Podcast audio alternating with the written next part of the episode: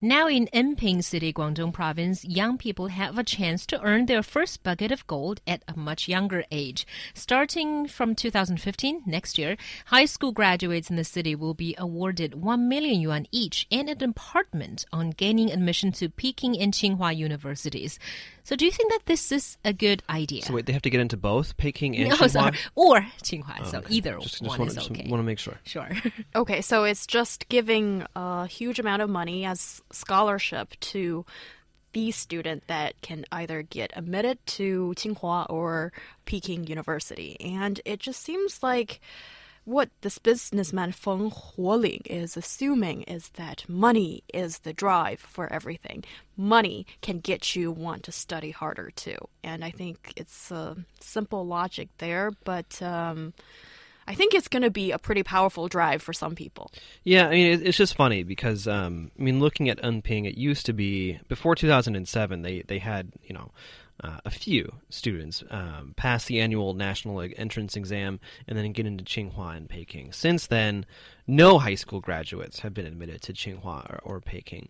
Uh, um, and one of the reasons for that is that apparently they've lost quite a few accomplished teachers because they have not been treated well, because they haven't been paid well, they haven't been respected enough, and so there's just been a, in general a brain drain of talented students and teachers. Because if the good teachers are going to go somewhere else, the parents are going to find somewhere else to send send their kids to school, even if they have to pay for it, Exactly. um, which is a problem, uh, obviously. But I don't understand how a scholarship is going is going to to fix that. I mean, what what what you need is actual funding for the schools themselves, not a reward for an educational outcome. And so I kind of have to, you know, this guy obviously he has enough money. I mean, like 30 million renminbi, uh, you know, between 2015 and 2021 to spend on this. Uh, he's in Macau, so obviously he's figured out a way to make a lot of money. And so I just have to wonder, you know, how how sincere he is about this because if he's a on it or if he's a intelligent businessman he'll kind of realize that, that a scholarship isn't going to do much good necessarily in terms of training the kids uh, getting them to be able to train them up to be able to pass and get into Tsinghua and and, and um, the other one other university Peking University. Yeah, um, I think I can I can sort of agree with you, John, in the sense that I think yes, maybe this businessman doesn't really see the whole picture that well, but I don't think. I would question his sincerity because he is putting a lot of his own Either- money either- into this. No, no, no, no. It's but it's it's it's only he's only awarding money if you actually get into Qing, Tsinghua and Peking. And so so again, this comes down to the typical dilemma. Either either he's incompetent or he's doing it on purpose, right? What? What do you mean? He's putting money in a fund and waiting for Yeah. the capable young person who can get into happens, the top what, universities. what happens in, in that six years where none of that none of that money is ever touched? Does he get it back? Probably. Well, I think it's terrible to just assume that. Why? Why, Why? No, would because- someone even assume that? I Because think well, well, number one, he's he's he's made money in Macau. Macau is known for their criminals.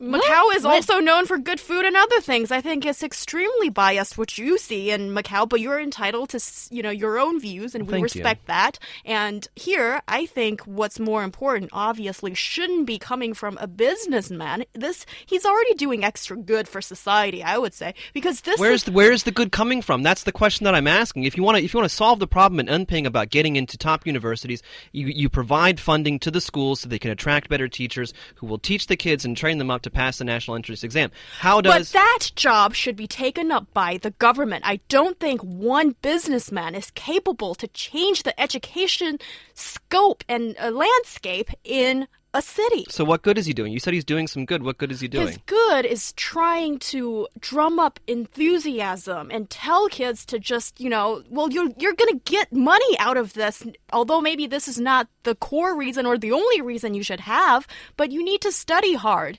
and you know just giving people maybe some goal or a name. You know, I think that's better than nothing when we're facing the education problem in a city when you can see that the infrastructure here is just breaking down as teachers are leaving and kids are not performing well. So I think here what we need to focus is what is the government doing because we can't rely on a businessman or the goodwill of a couple of people. What is the government doing for for not providing funding and not supporting the schools? Yeah, I don't think you two essentially disagree with each other in that this is not the best strategy to raise the educational level No, of it, re- it really doesn't make any sense. I would say. I mean, again, if he was if he was serious about helping, he would take that thirty million renminbi and donate it to the Education Bureau and earmark it for certain types of funding for for better classrooms, for for for higher teacher salaries over six years, rather rather than saying this is this is the goal that I am setting,